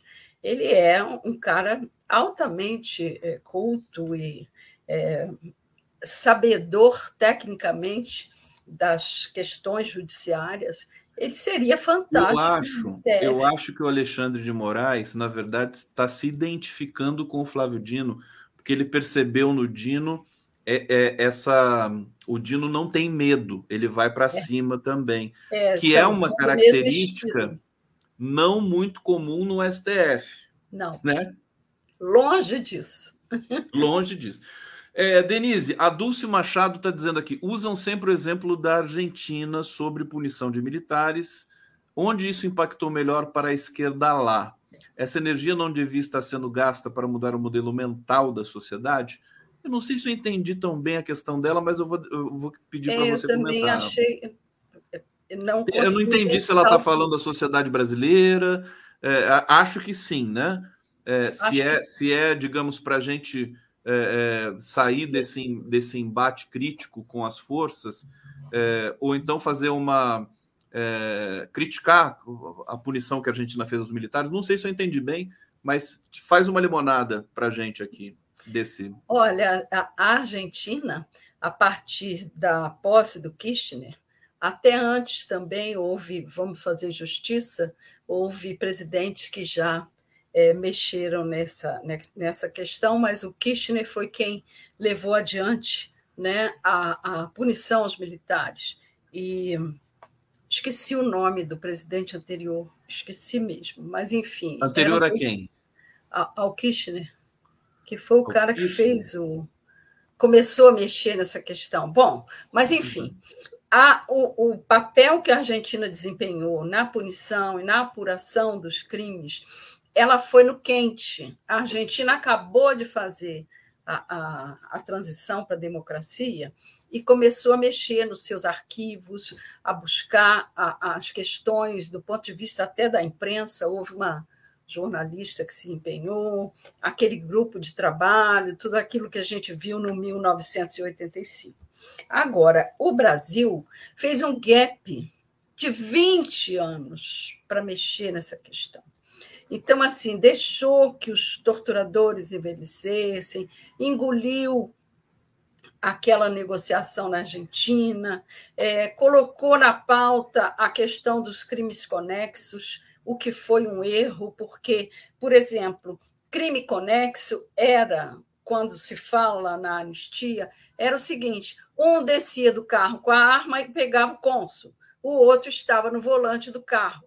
Então, eles cometeram crime conexo. A, o, o que houve na, na, na, anistia brasileira é que pegaram esse termo, Raul Afonso, obrigada, Adriano Barbosa, exatamente, o Raul Afonso começou com as punições. É, então, é, pegaram essa expressão, crime conexo, para é, colocar nessa, nesse plano de anistia os militares o que era totalmente inusitado, absurdo, é, tudo de ruim. Por quê? Os militares não sofreram processo. Só pode ser anistiado quem está sendo processado. Os torturadores brasileiros não foram nem sequer arrolados, nada. Ninguém tocou nessas criaturas. Então, eles não podiam ter entrado nesse plano de anistia. Não tinha nada a ver com crime conexo. Crime conexo era, nesse caso, olha a interpretação que se deu. Um apanhava e morria, e o outro que bateu estava cometendo crime conexo? Não, ele estava cometendo um crime inafiançável de tortura, que não é, é perdoável. Esse crime não, não não prescreve. O crime de tortura e desaparecimento de corpos ele é contínuo, porque enquanto o corpo não aparecer, o crime está sendo perpetuado. Então, é totalmente equivocada essa situação. Agora, eu queria aproveitar isso para voltar à questão do Múcio, porque o que está acontecendo é que o Múcio está impedindo e justificando esse, esses crimes agora do 8 de janeiro. Por quê? O que nós estamos pedindo é apenas justiça. Que a justiça investigue, apure e puna na dimensão e no percentual de pena merecido por aquele militar que transgrediu, que é, conspirou e que atentou contra o Estado democrático, em curso, portanto, na lei, acho que 10.617, acho que é isso, da lei de, que substituiu a Lei de Segurança Nacional, e lá no, no, no artigo do Código Penal 359, que tem nas letras L e M a descrição dessas penas de até 12 anos para quem atenta contra o Estado Democrático. É isso só que se quer. É que essas pessoas não tenham, de novo, alguém que passe a mão pela cabeça como foi feito ontem, é, e que diga, tadinho, ele não pode ser julgado, ele não pode se expor, ele não pode ficar sem farda, entendeu? Então, é isso que se quer, é a punição é, na, na medida. É, quando o Múcio vem a público dizer não, não houve participação militar, foi só uns radicais ali que, que invadiram o, o palácio, ele está fazendo de novo essa conciliação que foi feita na anistia, é, é, quando puxaram essa expressão de crime conexo para perdoar os torturadores. O, o Múcio, agora, em proporção menor, é isso que ele está fazendo: um acordão com os militares que já tinham aceito a condição de serem julgados pela justiça comum. Denise Assis, deixa eu ir para o bate-papo mais uma vez. O Hussein Brasil está aqui. Obrigado, Haddad. Obrigado, presidente Lula. Precisamos da, do Dino no Ministério da Justiça e na política por hora. É, não é a reforma ideal, pois o Congresso não é ideal. E ele ainda diz aqui: a Argentina foi no quente, vamos no requentado. Já. E a Dulce, ela explicou aqui o que ela quis dizer. Conde, é isso mesmo é, também gastar energia com nossa sociedade brasileira. E ela complementa aqui: os processos têm de ser cobrados no Ministério Público e Judiciário, não no governo. Vamos cobrar isso então, vamos nos organizar. Ah, entendi. Aqui está muito claro que ela propõe. Tá, tá claro, a sociedade brasileira precisa se movimentar. E ela se movimenta, existem campanhas, entidades, né? Só precisa Sim. se intensificar a partir de agora. Denise Assis, Mas, quer dar um recado pra... último? Vamos Não, lá. só para complementar mas precisamos sim cobrar de políticos que se miscuem nas questões judiciárias e venham a público atrapalhar, que foi o que o Múcio fez hoje. Sinto muito. Foi, eu tô achando o Múcio apagado, viu, Denise? Também. Ele tá pois tá é, lá, mas quando acende é para falar bobagem, porque hoje ele poderia ter ficado calado. Denise Assis, obrigado pela presença sempre luminosa que o público ama aqui no Giro das Onze. Um beijo grande para você, você e vai me falar de Canudos depois, hein? Falo. É uma experiência fortíssima. Muito boa. Beijo.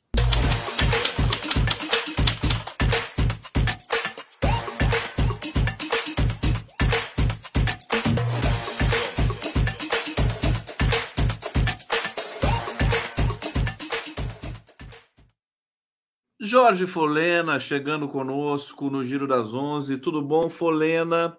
Seja bem-vindo. Que pesquisa Quest foi essa, né? Você deu uma olhada lá, viu? Ih, rapaz, o Haddad é, em grande conta com o mercado financeiro. É, mas não podemos comemorar muito, não, né? O, o Conde, essa pesquisa, eu tenho uma visão assim, meio. meio não. É, que eu vou dizer? Institucionalmente, eu considero ela muito boa para o presidente Lula e para o ministro da Fazenda Haddad. Mas, conceitualmente, para nós, do campo progressista, ela é muito ruim. Por que digo isso? Se está bom para o mercado financeiro, é porque para nós está ruim. E por que digo isso, Conde? Eu quero tocar no ponto básico, para que todos possam me compreender e eu falar com clareza, para não ser distorcido. Quem defende a política de juros alta do Banco Central, quem instituiu o Banco Central independente foi exatamente o mercado financeiro. Então, aí, quando eles estão aplaudindo, mas eles, por outro lado, é que instituir essa política que o presidente Lula está lutando para combater, que é exatamente a independência, a autonomia do Banco Central. Então, por isso que eu, eu eu sempre escuto e analiso esse tipo de pesquisa né, de uma forma assim, muito reservada. Até porque, Conde, o mercado financeiro não apoiou o presidente Lula, não apoiará o presidente Lula nas suas políticas externas, tá? inclusive para a desvinculação do dólar como padrão monetário internacional. Então, eu não. Eu sempre Quero, isso eu quero colocar para todos. Institucionalmente, é muito bom para o governo, bom para o presidente Lula, bom para o ministro Haddad, mas quero colocar sempre nesse aspecto cético, né, no sentido de que temos que estar sempre atentos, porque eles não estão do mesmo lado do presidente Lula. É por isso que é surpreendente, né? Por isso que é surpreendente, porque.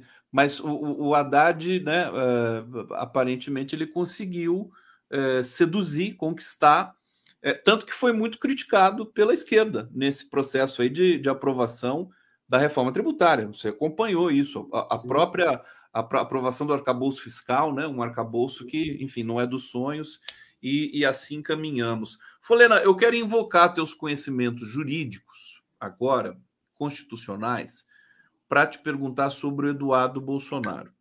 É, aquela fala dele em que associa traficante a professor, ele já tá, já é alvo de várias representações e tudo mais. Existe um abaixo assinado, foi convocado, foi chamado pela Confederação, Conselho Nacional dos Trabalhadores, Confederação Nacional dos Professores da, do, dos Trabalhadores de Educação, é, que já está com mais de 300 mil assinaturas pedindo punição.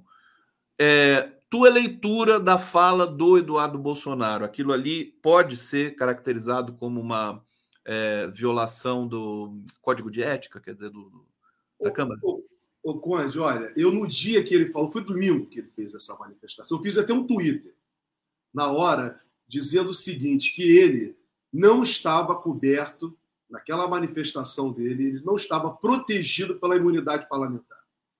Ele não estava no ato, né? ali era um ato político, porém, não era um ato no exercício da função dele como parlamentar. E a forma como ele se dirigiu aos professores é um incentivo para a política fascista de ódio em curso no Brasil. Então, o pai dele, seus irmãos e o grupo que o segue são os representantes no Brasil do fascismo.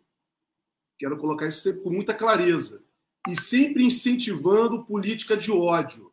Política de ódio que tem levado à morte de diversas pessoas, inclusive nas escolas públicas. O pai dele é que incentivou, durante a campanha eleitoral, que sequer era para ter sido candidato a presidente da República, ele apontava a arma na direção do cidadão. O pai dele incentivou, como presidente da República, e ele também como deputado, o uso indiscriminado de armas fazer a comparação. Não vou dizer que nem infeliz, ele fez com intenção mesmo, Conde. Essa é, essa é a, o papel deles. O papel deles, o confronto político deles é isso. Eles querem instituir o fascismo no Brasil. E por isso que nós, por outro lado, temos que estar o tempo inteiro na luta forte contra o fascismo e que eu considero em etapas. Tivemos a primeira etapa de enfrentamento ao fascismo com a vitória do presidente Lula, vitória eleitoral do presidente Lula para presidente da República. Tivemos uma segunda vitória contra o fascismo, tornando o Bolsonaro inelegível. Mas não acabou. Temos que exigir mais. Temos que exigir que o Bolsonaro seja processado e, ao final, condenado criminalmente por todos os atos fascistas e de ódio que ele praticou durante o exercício do cargo dele de presidente da República. Então, está tudo aí, está tudo documentado. As provas estão postas. Ocorre que o parlamento anterior, na gestão anterior, no mandato, no exercício anterior, quando o Bolsonaro era presidente, e o judiciário também, acobertaram ele. Primeiro que jamais abriram um pedido de impeachment contra Bolsonaro, que violava diariamente a Constituição brasileira. O Poder Judiciário, no caso, o próprio Tribunal Superior Eleitoral, que agora, nessa, nessa nova configuração política brasileira, veio tornar Bolsonaro inelegível, mas durante o mandato de Bolsonaro, aceitou a manutenção e a validade da chapa Bolsonaro e o seu vice-candidato, o Mourão. E o Mourão, que era o vice-presidente da República que praticaram abusos de direito, abuso de poder econômico, reconhecido pelo próprio Tribunal Superior Eleitoral, porém que resolveu não não não não impugnar aquela candidatura, só dizendo que dali para frente é que iria fazer a exigência dessas regras. Então, nós como sociedade toleramos que o fascismo, né, se estabelecesse no Brasil, ao ponto de termos hoje no parlamento brasileiro, como estamos assistindo, infelizmente, na CPI do MST, na infeliz CPI do MST, e também na CPI dos atos terroristas de 8 de janeiro, deputados fascistas, com comportamento fascista. Basta ver o que ocorreu exatamente ontem, né, na CPI, lá da CPI do 8 de janeiro, né, quando uma deputada de São Paulo foi fazer a sua manifestação e foi agredida por um fascista que veio com deboches provocativos, é, provocando a deputada, né? E o presidente da CPI não fez absolutamente nada. Simplesmente falou: ah, vou mandar apurar. Vou mandar apurar.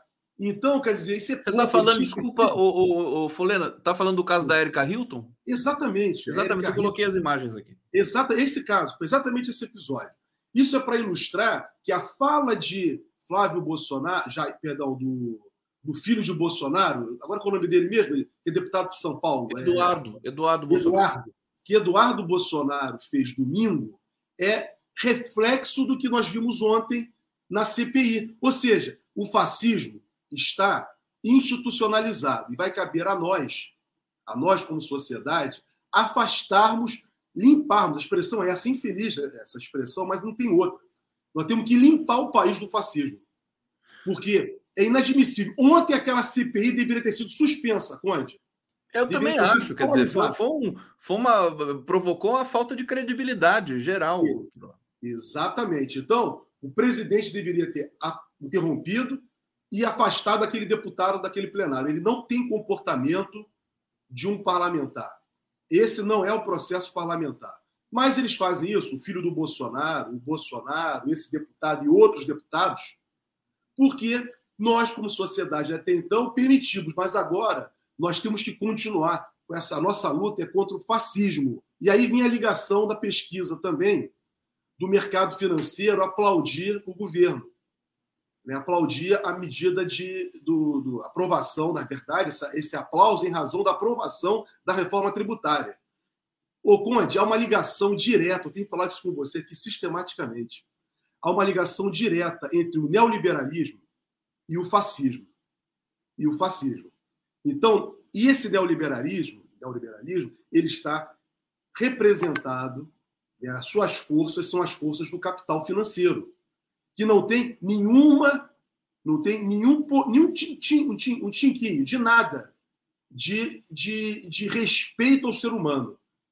Foram eles que aprovaram todas as reformas trabalhistas pelo mundo, reformas previdenciárias que têm levado pessoas à desesperança. Foram eles que têm incentivado as guerras pelo mundo. Todo o processo de guerra no mundo. São essas pessoas é que estão à frente hoje que no mundo da política mundial é que estão conduzindo, ou seja, 1% contra 99%. Então, quando eu digo para você que quando eu, eu, recebo com muita ressalva né, a, a, concordância do mercado financeiro com o governo Lula, é porque o presidente Lula não representa. Ele, ele, o presidente Lula é o oposto deles. O presidente Lula tem uma proposta diferente. É assim que ele tem nos, nos apresentado até então, para os, para os brasileiros e para os povos do mundo. Então, o fascismo praticado por Bolsonaro, Paulo Guedes, os filhos de Bolsonaro e outros deputados, é exatamente o momento político que nós estamos passando hoje em todo o mundo. Então, Conde, a minha, a minha preocupação é exatamente nesse sentido. E o Eduardo Bolsonaro tem que ser processado, tem que ser responsabilizado criminalmente, reparação civil, né, porque o que ele fez com os professores, uma reparação civil duríssima, tem que ser para que ele tenha que pagar do bolso dele, diante de todo o dano coletivo, dano moral coletivo causado à importante categoria dos professores. Se nós estamos aqui, todos nós, é porque tivemos um professor. E os professores são a resistência, a resistência do mundo. É eles é que nos permitem questionar esse estado de coisa e esse estado de crueldade que se impõe. Eu até disse aqui, achei que faltou uma resposta do Ministério da Educação sobre isso. O Ministério da Justiça deu a resposta e o governo como um todo, porque é um ataque frontal. É, e se eu entendi bem o que você falou, é, você, você não quis cravar se ele se ele quebrou o decoro, nada disso, né? Você simplesmente está defendendo a apuração. Eu estou né? defendendo o contrário, Conde. Por quê? Se eu defender o decoro, a meu ponto de vista, ah. ele vai alegar que ele estava protegido pela imunidade parlamentar, que tem limite, mesmo no parlamento. Mesmo no parlamento. Então, eu estou defendendo, apesar de ter algumas decisões judiciais que ele poderia estender essa representação parlamentar para fora do parlamento, mas ali ele não estava numa atuação como parlamentar. Sim. Então, eu quero defender que ele tem que ser processado criminalmente e condenado e ser preso. Preso. Porque ele é, não eu, está eu... coberto pela. Ele, a minha interpretação é que ele não está coberto pela proteção da imunidade. Pela proteção da imunidade. Você pediu que fizesse uma análise constitucional. Perfeitamente, uma análise técnica, né? É, eu, eu não sei se ele foi representado também criminalmente. Importante a gente saber é, e difundir essa questão aqui de ordem técnica, mas também, no, no fim das contas, política, né? Porque. Ele criou uma discriminação, pra... né, Conde? Oi? Ele criou uma discriminação. Criou uma discriminação, exatamente. A, a Constituição, né, um dos objetivos da Constituição, artigo 3 da Constituição brasileira, é exatamente né, a origem do crime de ódio é baseado na Constituição, no artigo 3 que fala que a, o Brasil, né, entre seus objetivos, como República Federativa, não pode permitir discriminação de natureza alguma. E o que ele pregou foi o ódio, mandando pais perseguirem professores. Perigosíssimo. Ele se enquadra na lei criminal, na lei criminal do ódio. E poderíamos ir até mais, tá? fazendo uma análise criminal mais profunda, tentar avançar nisso. Ou seja, não podemos permitir que essas pessoas continuem impunes. Já basta o pai dele, que praticou muitos crimes e não foi preso até, até então. Ainda não. É, Otília Resistir é Preciso, aqui é o perfil dela, ela está concordando com você aqui sobre a questão da Quest, né? É verdade a fala de Folena sobre a pesquisa. O pessoal concordou, né? Parabéns, Luciana Barros. Essa pesquisa não é uma boa notícia. Então, então eu vou adotar essa linha editorial agora aqui, né? Uma, uma notícia ruim, né? O Haddad está sendo muito querido pelo mercado financeiro. Eu vou colocar duas imagens aqui na tela. Primeiro, essa charge. Aqui, deixa eu ver se eu tenho o nome aqui dos, dos chargistas. Eu vou buscar rapidamente é, para dar o crédito aqui. Deixa eu ver se ainda está aqui. Sim, é Leandro Assis e Tricila Oliveira. Olha que coisa bonita, né? Bonita no sentido de crítica, né? Cuidado com os professores, olha quem está falando, cercado de armas ali. É, essa charge aqui que foi publicada na Folha de São Paulo. E a gente comentou aqui com a Denise sobre canudos e eu fui buscar uma pintura de Canudos, vou colocar aqui na tela para vocês. Está aí uma pintura do é, Antônio Diogo da Silva Parreiras, grande pintor brasileiro ali é, entre o século XIX e XX. Só para a gente certificar, tem pinturas sobre Canudos, mas elas precisam ser mais difundidas. Agora estou até pensando em colocar no meu fundo aqui é, do Chroma Key. Folena, é, sobre o, a, a CPI a sessão de ontem, você falou que ela deveria ter sido interrompida.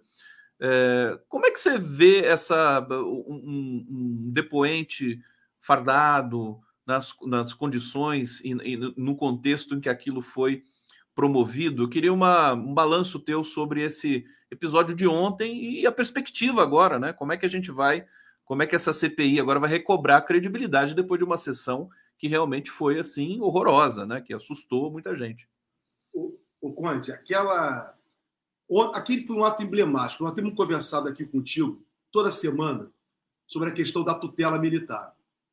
O fato daquele do tenente coronel, ele não. Primeira coisa nós temos que deixar claro: o tenente coronel Cid não está sendo investigado por prática de crime militar. Ele está sendo investigado por prática de crime comum, crime contra o Estado Democrático de Direito, que é considerado muito grave no atual sistema jurídico brasileiro. Muito bem. Ele, quando foi de farda, essa é a minha interpretação, inclusive coloquei isso também no meu Twitter ontem, ele, ao, ao comparecer de farda, ele quis, na verdade, né, passar a mensagem intimidatória para os deputados e para a sociedade civil de que os militares são os tutores não venham vocês aqui querer me fustigar, querer me provocar, porque nós militares é que mandamos nesse país, que é uma visão completamente equivocada. Então, mas é essa é a minha interpretação daquele ato, uma, um, uma das interpretações daquele ato de ontem. O segundo, que é muito, muito grave também, e a meu juízo aí teria que ser feita uma, uma análise psicanalítica, o comportamento doentio do tenente-coronel, né, que se chamou para as Forças Armadas né, a responsabilidade sobre Bolsonaro, sobre tudo de errado que Bolsonaro praticou durante todo o seu período de governo. Bolsonaro foi um presidente tóxico para o Brasil, diante de tudo que eu acabei de falar ainda agora, inclusive. Muito bem, ele, ao, ao se calar, sucessivamente, ele estava cobertando de uma forma que eu diria caricata o seu chefe. Na verdade, ele se colocou assim. Ele disse que ele está ali, foi, foi indicado para ser o ajudante de ordem pelas Forças Armadas. Então, ele estava ali, quieto, mudo, para proteger o seu chefe. O seu chefe. Então, Conde, ninguém tira o direito da defesa ao silêncio. Não quero tirar isso dele. Mas ontem, o que o tenente-coronel Cid fez na CPI, a representação de tudo aquilo, foi uma forma muito infeliz né, do papel que, infelizmente, o Exército ele manchou mais ainda a imagem do Exército brasileiro.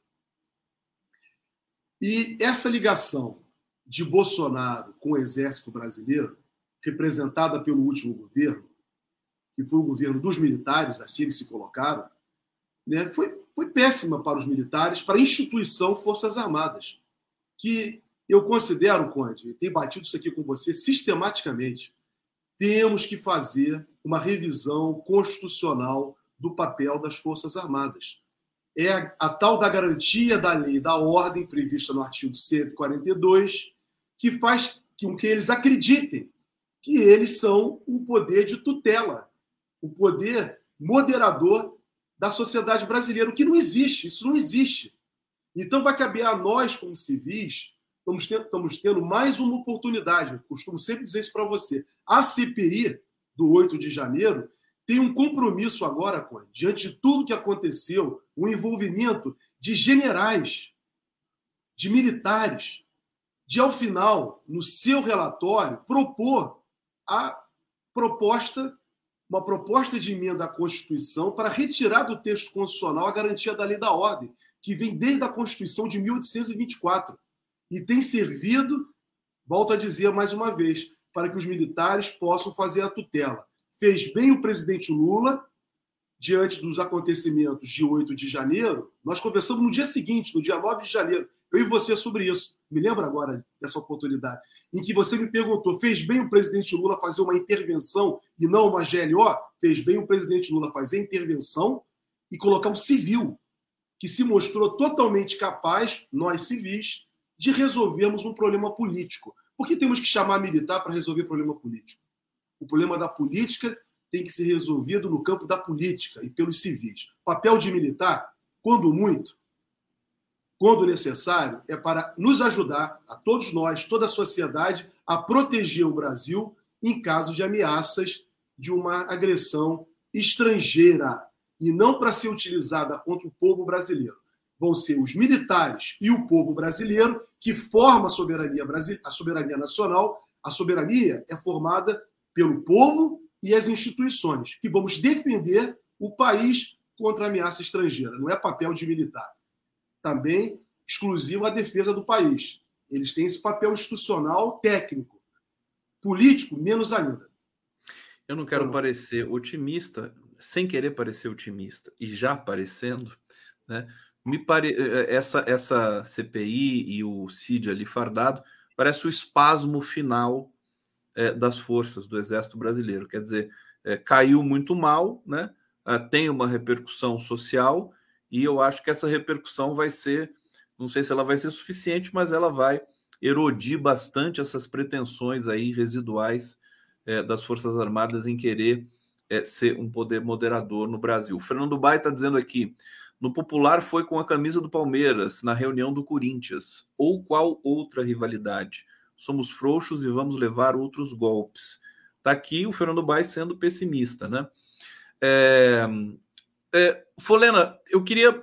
A gente está encaminhando aqui para o bloco final a, a, sua percepção política agora, é, com relação à seguinte nota que eu vou ler para você aqui. É, Lula autoriza negociar Caixa e Funasa e discute trocas em bloco com o Centrão. Ela está meio dramatizada aqui pela imprensa convencional, mas o fato é que depois da aprovação da reforma tributária, é, o Centrão está doido para é, compor com o governo. Quais os riscos, qual o preço e qual uh, sua expectativa com relação a esse flerte do Republicanos, do PP com o governo Lula? O Conde, primeiro temos que ver qual é a origem dessa nota, né? Que na verdade se planta muita coisa, coloca muita coisa na boca do presidente Lula. Pois é, pois é. Por isso que eu disse, com, com um pequeno, pequeno grão de sal, é da Folha de São Paulo. Tá, Mas então... a gente está acompanhando que o governo realmente está negociando. Inclusive, saíram uh, uh, isso das palavras dos próprios ministros, né? Está negociando com o PP, só não Sim. se sabe o que, que vai ser é, negociado. Mas vamos lá. Então, olha, há uma, há uma necessidade, há uma correlação de forças. Inegavelmente, vou até aproveitar a oportunidade para dizer, semana passada estava comentando sobre isso. O presidente Lula foi eleito sem uma, sem uma maioria. Ele tem uma minoria parlamentar. E ele, habilmente, pelo seu próprio prestígio, pela sua capacidade de fazer política, o presidente Lula sabe fazer política, ele tem construído, né, conseguiu aprovar né, toda a, toda recuperar todo o passado dos programas sociais, ele conseguiu aprovar. Ele, ele conseguiu agora aprovar a reforma tributária, né, o, a, questão do, a questão orçamentária, o marco fiscal. Então, você veja, ele tem negociado diante de um cenário muito difícil para ele, politicamente, no parlamento. Essas pessoas do Centrão não votaram no presidente Lula, mas a arte da política é assim. A política é a capacidade de buscar o equilíbrio, né? compor para buscar o equilíbrio. O presidente Lula, como chefe do Poder Executivo, que conduz a política do governo, ele está mostrando para o parlamento a necessidade desse parlamento caminhar com ele, porque poderá ser bom também para o Centrão. Necessariamente, ele não precisa, não precisará abrir mão dos pontos centrais da sua proposta de governo, da qual ele foi eleito, e não o Centrão. Então, se o presidente Lula perceber em determinado momento que ele tiver necessidade de ampliar essa base e ceder em alguns pontos, ele vai fazer, eu não vejo isso com nenhum problema, com, uma, com nenhuma dificuldade. Mas quem vai fazer é o presidente Lula, e não como estavam na grande mídia, inclusive a Folha de São Paulo, dizendo que o presidente Lula ia se entregar, estava sendo refém, refém do Centrão, estava sendo chantageado pelo Centrão. O presidente Lula não, não vai ser chantageado. Ele vai saber conduzir o processo político, isso faz parte ele fez isso nos seus dois mandatos, nos seus dois primeiros mandatos. Ele também não tinha maioria parlamentar. E ele foi negociando até o ponto que chegou no final do governo dele, do seu segundo mandato, em que todo mundo queria estar junto do presidente Lula. E me parece, Conde, que aí veio parabéns ao, ao ministro Haddad. Eu quero parabenizar o ministro Haddad. Porque, junto com o presidente Lula, os dois conseguiram, em seis meses, fazer em que, em seis anos, depois do golpe de 2016, o governo Temer e o governo de Bolsonaro não conseguiram fazer. Então, em seis meses, a economia brasileira voltou, está se recuperando. A população já está podendo ter algum ganho e vai ter muitos ganhos. Então, a partir do momento em que o mérito do ministro Haddad, a sua equipe e o presidente Lula as pessoas querem se aproximar do presidente Lula. É natural que o Centrão vai querer se aproximar do presidente Lula. Porque se a economia brasileira cresce, como está sendo projetado já crescimento de 2%, que é uma coisa inacreditável, a economia brasileira crescer 2% diante do cenário internacional em que nós estamos envolvidos hoje, com guerra, né, com toda, toda uma crise né, no mundo, e a economia brasileira poderá crescer 2%. A capacidade de compra da população, a inflação, né, já sendo controlada pelo governo. E aí só está faltando, Conde, é a nossa grande luta, que é exatamente, e o presidente Lula tem feito isso, o enfrentamento contra o Banco Central. Quando o presidente Lula faz um enfrentamento contra o presidente do Banco Central, vamos deixar claro isso, ele está fazendo um enfrentamento contra o mercado financeiro, dizendo para o mercado financeiro, eu não aceito isso. Então, isso é papel da política. A política é lutar. E é o que o presidente Lula mais tem feito fez nos seus dois primeiros mandatos e está fazendo nesse muito rapidamente. Então, em seis meses, né, nós já voltamos, o país já voltou ao ponto que o mercado financeiro, você veja, o presidente Lula, de alguma maneira, tenta conciliar com todo mundo. É a arte da política. Não vou dizer que seja o melhor, mas é a arte da política diante do que nós temos. No momento que o presidente Lula tem, é isso. E ele está fazendo muito bem. Quando nós tivemos que criticar o presidente Lula, Conde, eu não tenho nenhum constrangimento de fazer. Tenho liberdade de fazer, mas tem que elogiar, entendeu? Apesar né, de fazer críticas. Eu faço crítica à reforma tributária. Falei para você, não é a reforma tributária que nós queríamos, mas é o que pôde fazer. E eu tenho certeza que o presidente Lula também pensa assim. É a reforma tributária que ele pôde fazer. Avançamos? Avançamos. Estamos melhor do que estávamos antes. Mas não, mas não paramos aí. Temos que avançar muito. Não, quanto mais avançar, Estou lembrando daquela frase da Dilma que ela, que ela foi tão criticada injustamente, porque foi, na verdade, uma frase sofisticada, né, do ponto de vista semântico, discursivo. É, se você cumpriu a meta, você faz uma nova meta. Você vai, você vai. Quanto mais avança, mais, mais necessidade de avançar você tem. Isso vale, né? Como você destacou aqui para a relação e a Denise também com os militares para a relação com a economia.